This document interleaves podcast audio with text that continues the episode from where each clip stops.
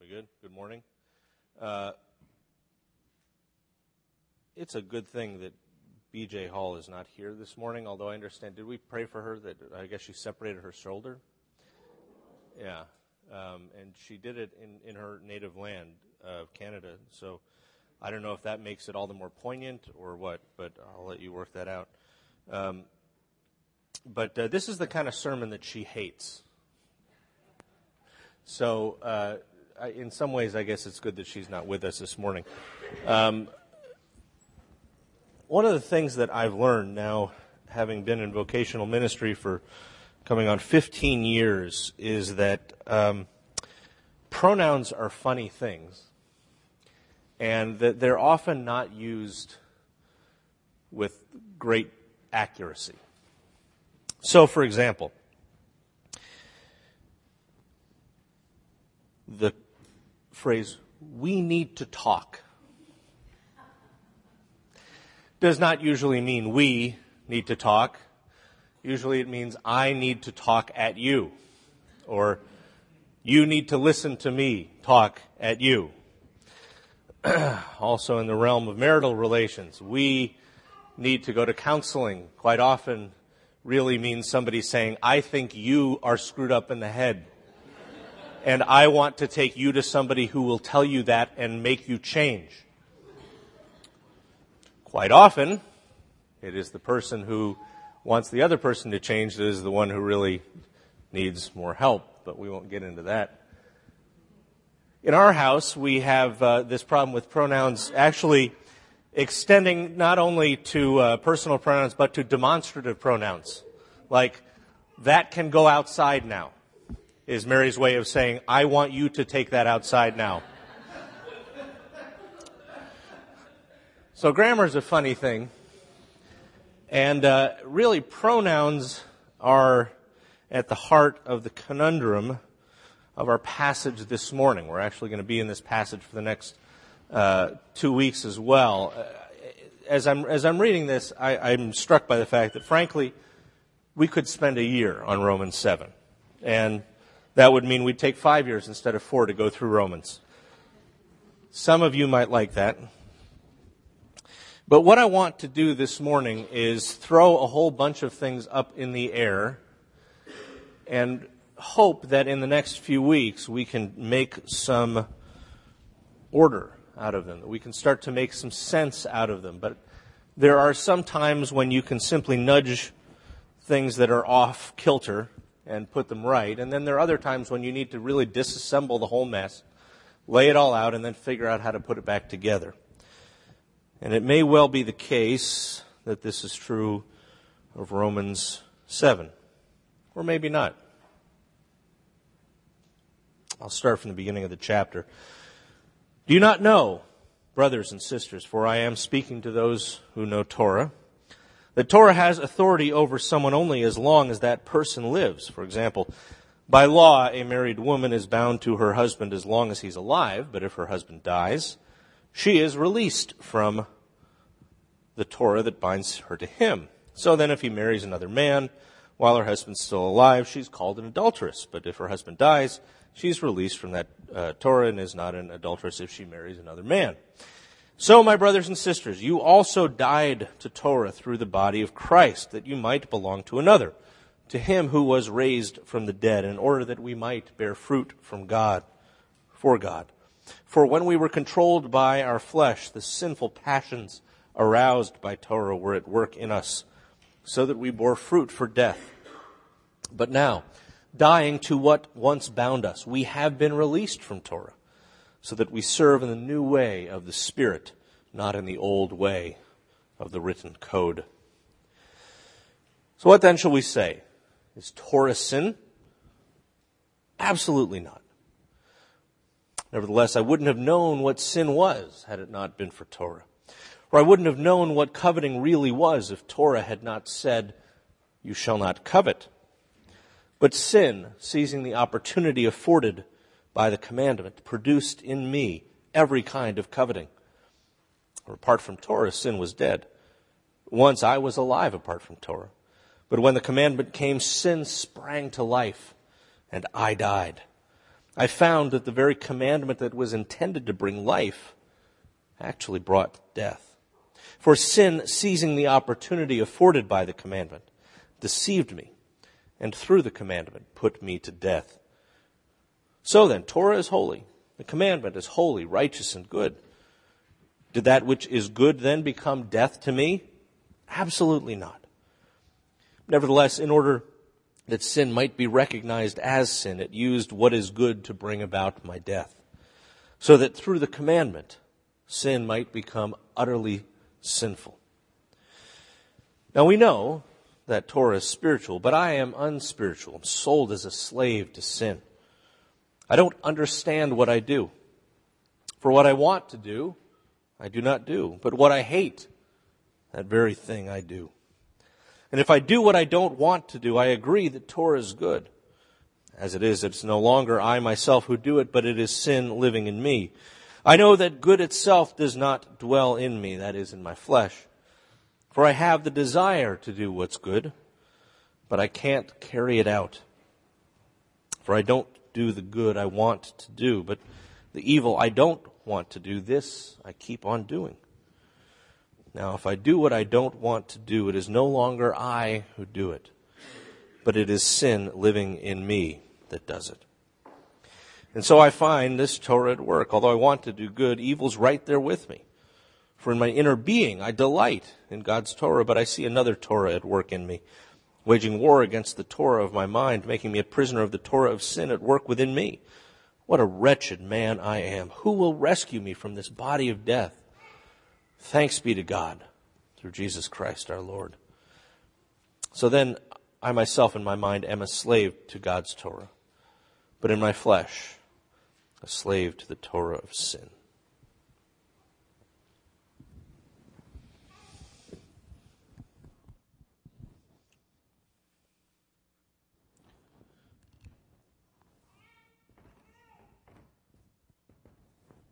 Here's our problem the I. In Greek is ego. Ego. That's where you get the term ego in psychology. Ego is simply Greek word for I. The question is, who is the I to whom Paul is referring here? Is Paul saying I as in I, Paul, the dude who's writing you this letter right now? Maybe he is. Maybe Paul, the apostle, writing to the church at Rome, is saying,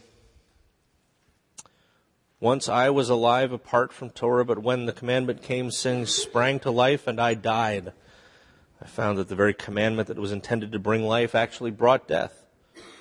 For sin, seizing the opportunity afforded by the commandment, deceived me. Through the commandment, put me to death.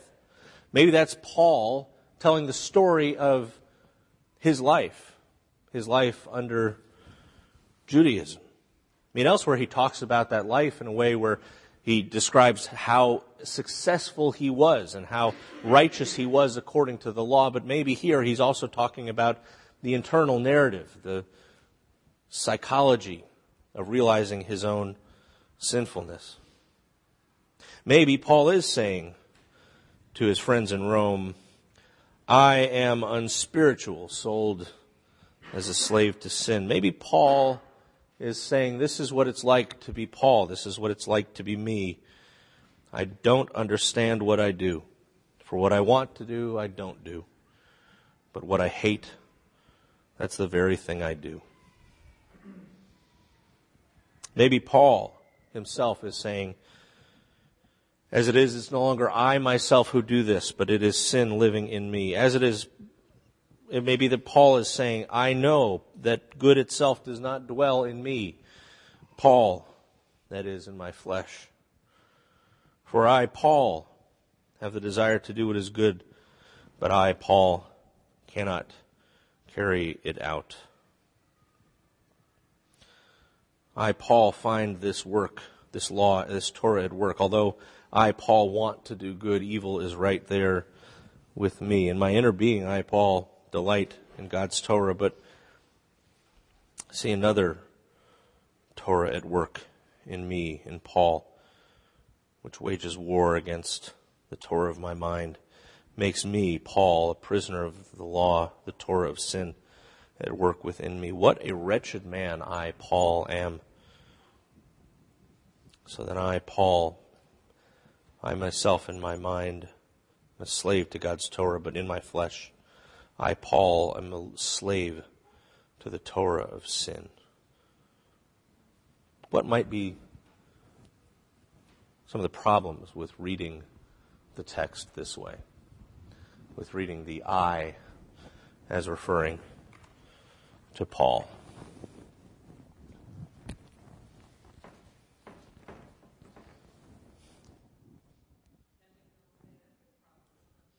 Sorry, what's that? That's true. If you're reading it as if this is, boy, Paul's a, a, got a real tr- problem here, doesn't he? Good thing, good thing we don't. Well, what else? What else might be a problem with reading it this way? Yeah, does Paul seem, I mean, up to this point, does he sound like the kind of guy who's going to say, hey, I'm a slave to sin?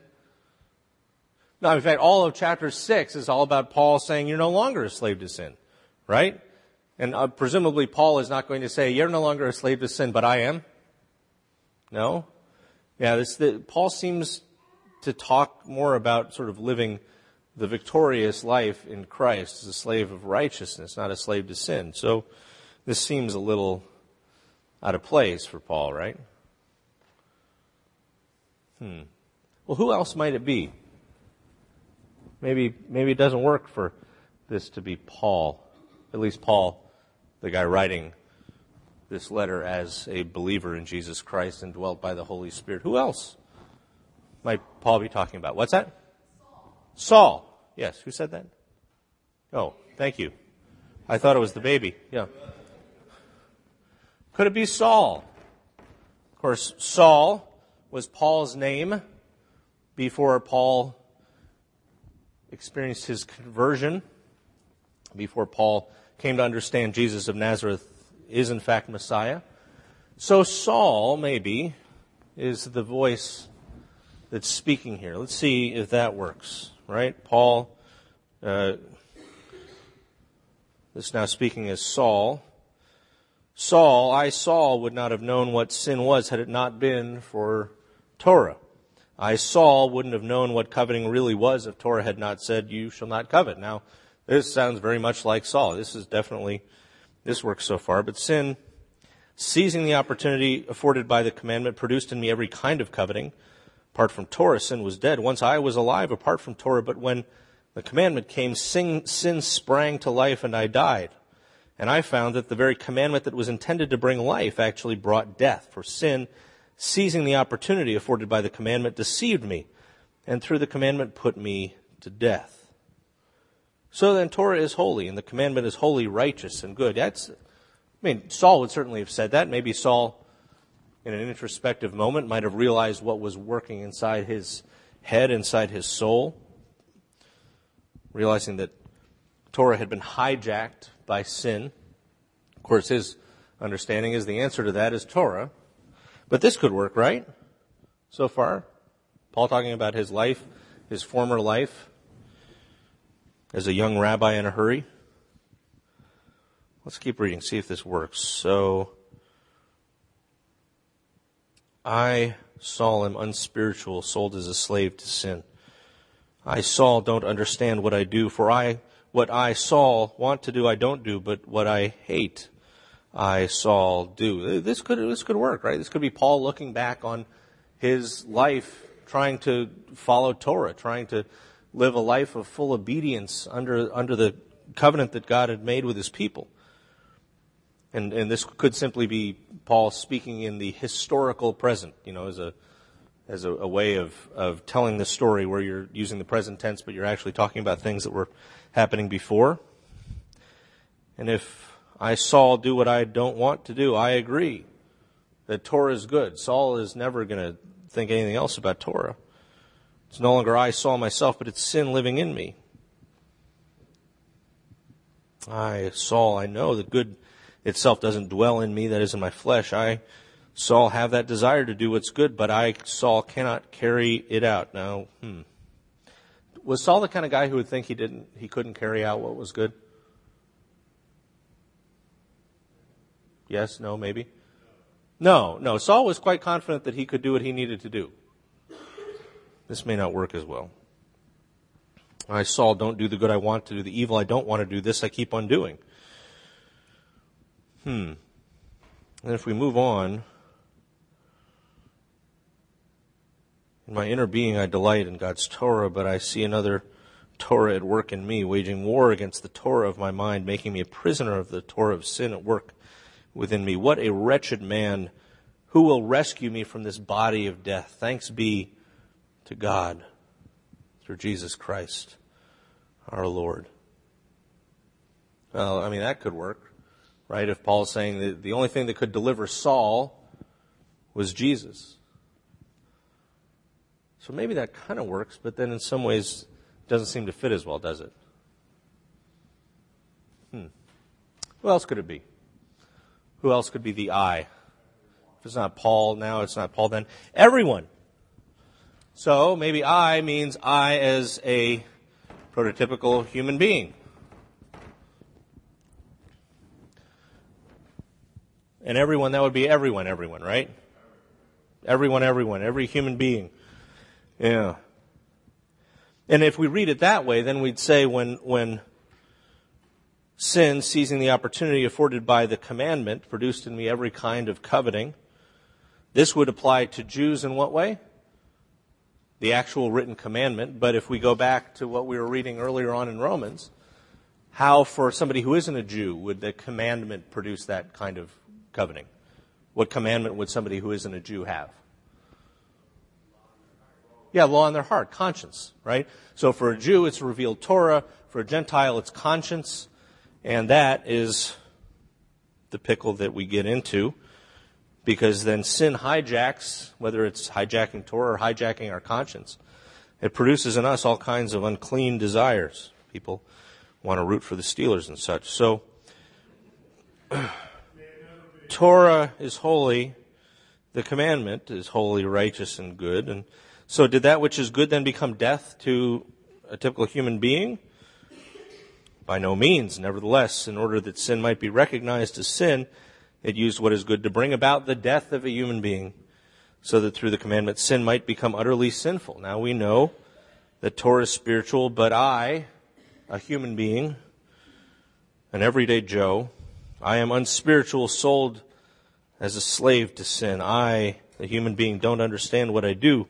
What I want to do, I don't do. But what I hate, that's the very thing that I do. And if I do what I don't want to do, I, a human being, agree that Torah is good. As it is, it's no longer I, a typical human being myself, who do it, but it is sin living in me, a human being. And I know that good itself does not dwell in me, a human being, that is in my flesh. For I, a human being, have the desire to do what is good, but I, the human being, cannot carry it out. For I don't do the good I want to do, but the evil I don't want to do, this I keep on doing.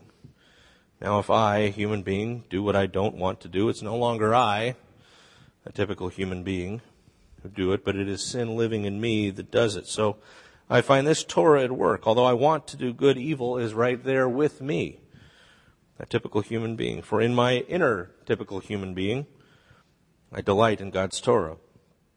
But I see another Torah at work in me, waging war against the Torah of my mind and making me a prisoner of the law of sin at work within me, a typical human being. What a wretched man I am. Who will rescue me from this body of death? Thanks be to God who delivers me through Jesus Christ our Lord. So then I myself, a typical human being, in my typical human mind, am a slave to God's Torah, but in my flesh, a slave to the Torah of sin. How does this work? How well does it work to read this as a typical human being?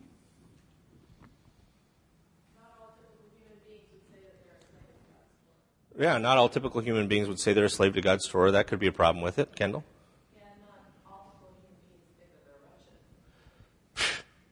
They should, though. They should. They should. Yeah. especially some of them. Yes, that's true, yes. Yeah, many typical human beings don't have that acute sense of their own fallenness.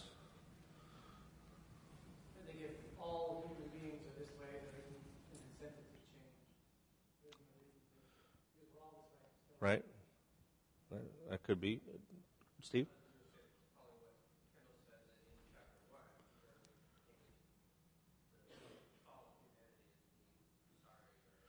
No. That's right. In Chapter 1, he's like, he lists off all the things to do. He's like, they even make up new ways of doing evil. You know, you want to talk about original sin? They, they come up with original sins. Get it? Yeah. Tim?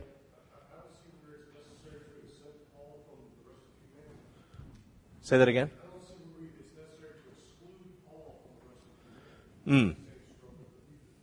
Right. Right. That, yeah. So, so if he's talking about all humanity, then Paul would be including himself here. So you run into some of those other same problems. Hmm. This doesn't fit perfectly either. Who else could it be? Who, who are some of the characters that Paul keeps trotting out here in Romans? Luis? What's that? A believer, yes. So could this be Paul speaking in the voice not just of himself as Paul, but a typical believer. This is a believer who has come to faith in Christ, right, who is indwelt by the Holy Spirit, and is experiencing the things that Paul is describing. So, in many ways, you have the same benefits you'd have with Paul, right? So Paul could be saying I, but not just I, but you all as well. But then you have some of the same problems then, don't you too? Right?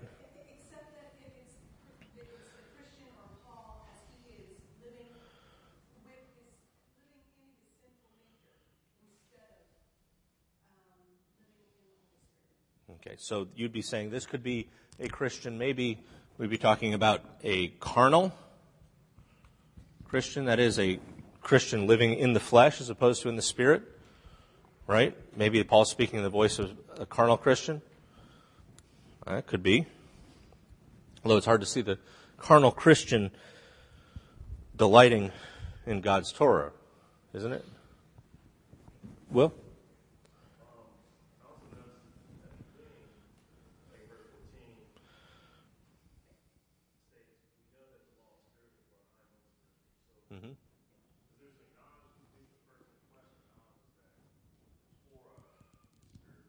Right? Yeah, so, so other people would say, well, maybe Paul is talking about a regenerate Christian, like a Christian who's really kind of dancing in step with God as best he can, and so then that'd be a passage which would make that tough, wouldn't it? Somebody else over here had something. Yeah, Kendall?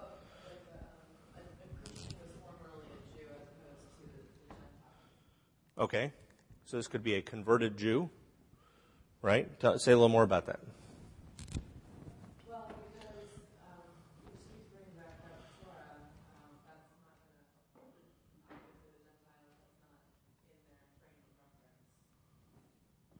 Okay.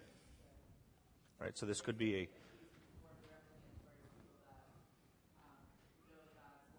Okay, could be a Jewish Christian, a Hebrew Christian, somebody who would come in, in a number at a number of points in, in Romans. Paul says, "Now I'm speaking to you." In fact, here in chapter seven, he's saying uh, in, in verse one, "Don't you know, my brothers? For I'm speaking to those who know Torah." So there, he clearly is addressing uh, folks who are, are part of the community in Rome who are believers but are from a Jewish background.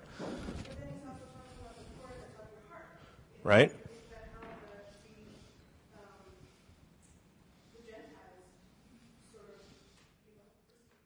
Well, that could be too. Hmm. Yes, Louise.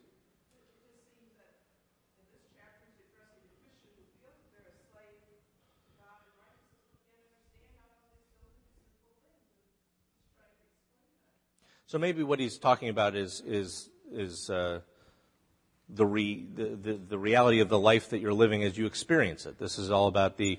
He, maybe he's not talking as much theolog- theologically as experientially.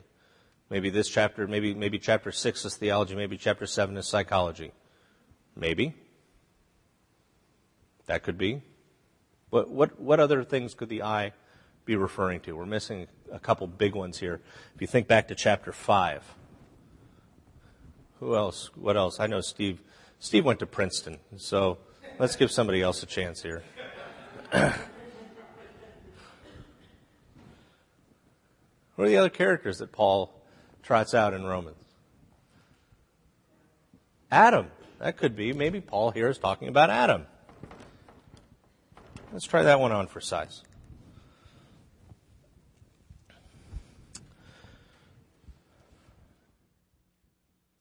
I, Adam, would not have known what sin was had it not been for Torah. I wouldn't have known what coveting really was if Torah had not said, You shall not covet. But sin, seizing the opportunity afforded by the commandment, produced in me every kind of coveting. For apart from Torah, sin was dead. And once I was alive apart from Torah, but when the commandment came, sin, sin sprang to life, and I died. I found that the very commandment that was intended to bring life actually brought death. For sin, seizing the opportunity afforded by the commandment, deceived me, Adam, and through the commandment put me, Adam, to death. So then, Torah is holy. The commandment is holy, righteous, and good. Did that which is good then become death to me? No. No, no, no, no, no. Nevertheless, in order that sin might be recognized as sin, it used what is good to bring about my, Adam's, death. So that through the commandment, sin might become utterly sinful. Well, that kind of works. I mean, you know, if, as long as you don't read Torah as what was delivered on Sinai many years after Adam died, just think about the command that God gave. You can eat from any tree in the garden except that one. How much more interested do you think Adam was in eating from that tree after God said that? Right? Like on the cover of your bulletin, you know? Never really wanted to ride a unicycle until I saw the sign that said I couldn't. That could work, maybe. Yeah? Maybe.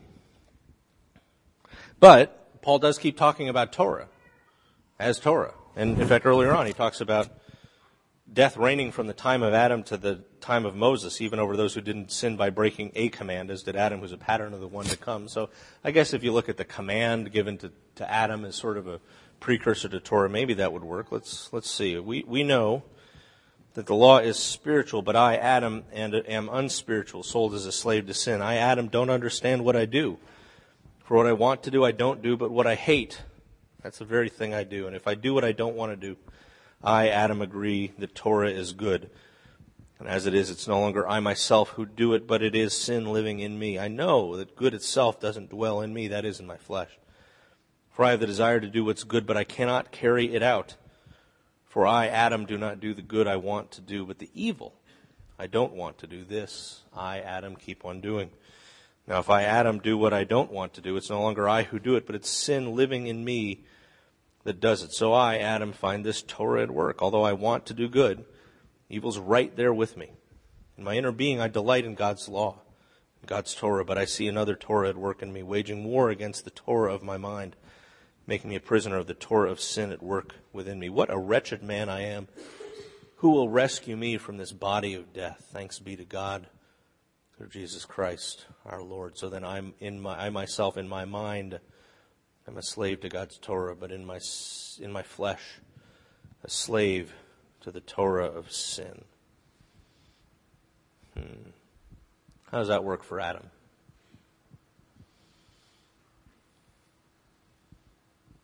I see a giant thought bubble over Kendall's head that says, meh. Bill? Meh, yeah, yeah.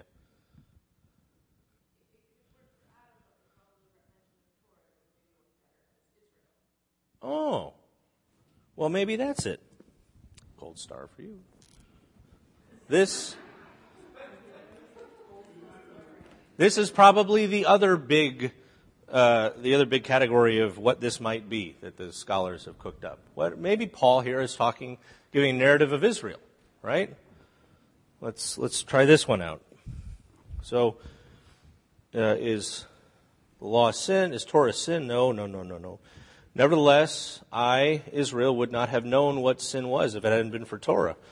I wouldn't have known what coveting really was if Torah hadn't said, "You shall not covet." But sin seizing the opportunity afforded me by the commandment, it produced in me every kind of coveting.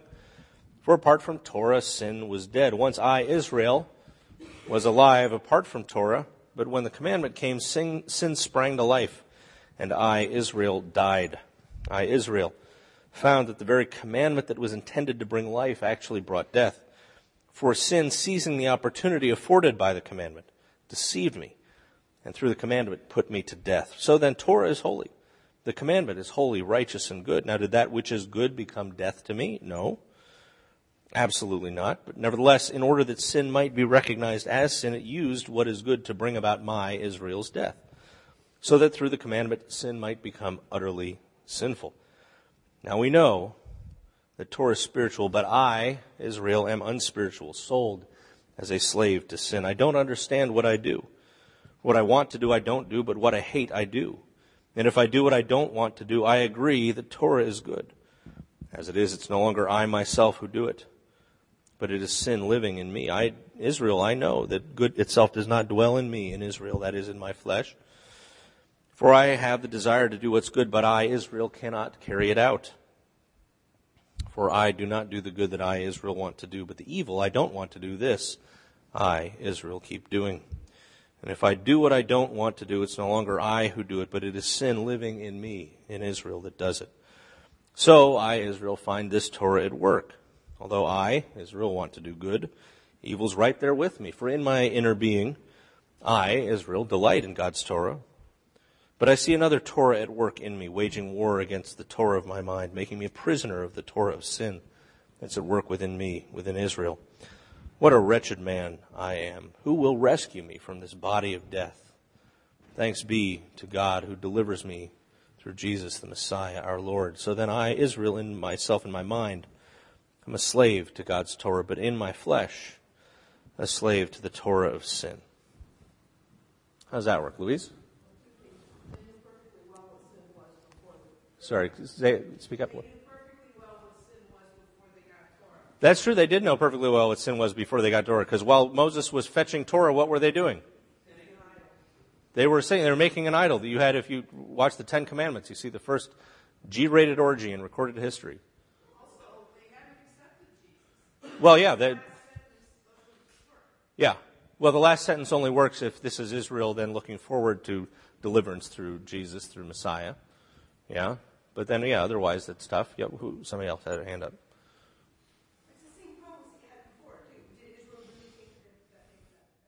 Mm-hmm. Right. Did Israel really think they were that bad? Would Israel say, What a wretched man I am? Or would Israel say, Eh, you could do worse? To rescue us from these other wicked, awful people. It's, the problem is not us, the problem is them. Yeah. Hmm. Yeah, that would be a downside. It's kind of annoying, isn't it?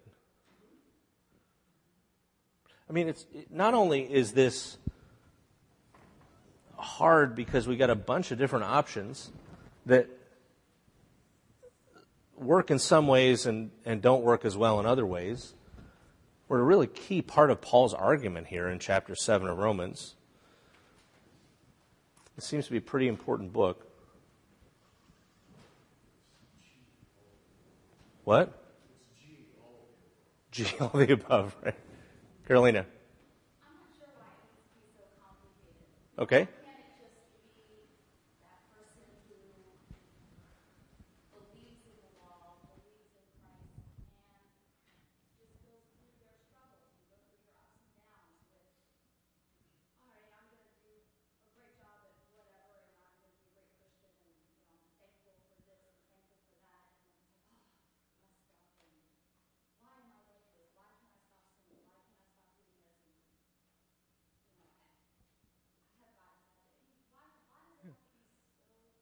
Right, that's a good question. Why did why does it why do we have to get ourselves all twisted up about this? I mean, I think uh, Mike Gorman when he was here, Mike Gorman, who was who's you know an internationally renowned scholar of, of Paul, has said that if you know if Paul were to drop in on the meeting of the Pauline soteriology group at the Society of Biblical Literature, the first thing he would say is, "Guys, give me a break. I was writing this thing in the dark on my way from one place to another."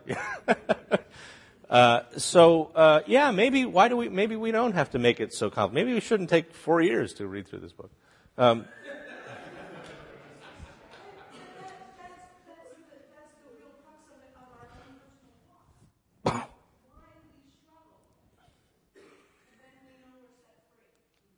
Unless, of course, this isn't about us. Unless this isn't about us. I mean, if this is about Israel, then it's not about us. But maybe it is. Well, maybe it is. Tim? It's about grace. What do you mean by that?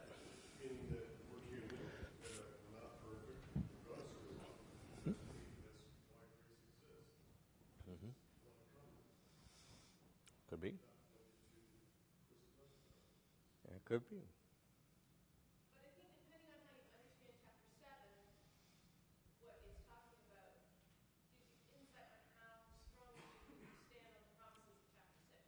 Sin?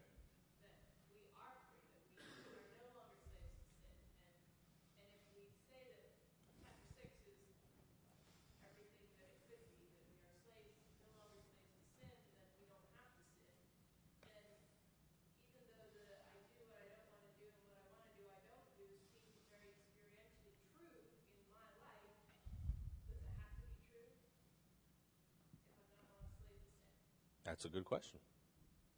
Maybe. Yes, Bill.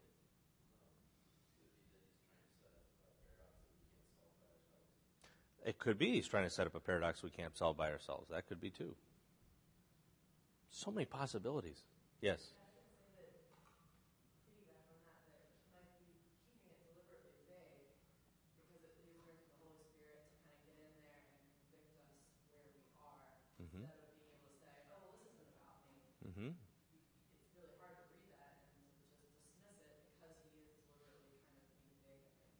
That could be. Could be he's he's as Kendall said he's deliberately being vague uh, in order to uh, make sure that uh, that we can't quickly dismiss it, saying that it's not about us. Isn't this fun? Yes, this is why at this point, at this point, BJ would be chewing her pencil in half. Uh, because uh, yes, BJ doesn't appreciate the times that we leave things unresolved at the end. I, she is patient with that and deals with it. Um, but uh, we are we're going to be thinking through this, and I want to encourage you to be thinking through this. I want to encourage you as you go through your weeks, next few weeks. Think about this. Maybe print the text out. You go to BibleGateway.com. You can pick the translation of your choice. You print off in a couple of them. Stick a copy in the in the car. Stick it on the sink. Stick it next to the oven, far enough away that it won't burn. But think about it. Chew on this. Yes, Louise. Why would he say I if he could have said, especially like Adam or Israel? Yeah. Very far.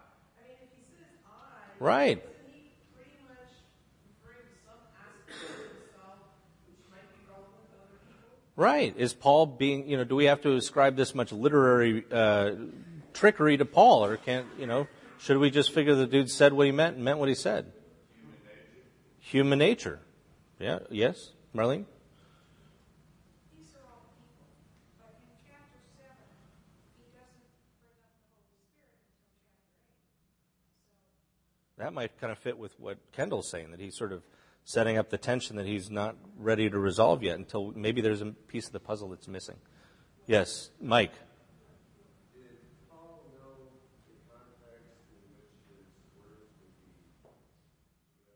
Did, did Paul understand what people would, the, the people that, well, I think he did, I mean, that's a very, no, no, no, Mike is raising a very important point. Did Paul know his audience well enough to know that if he said I, there'd be a possibility of people saying, oh yeah, of course, he's talking about Adam there?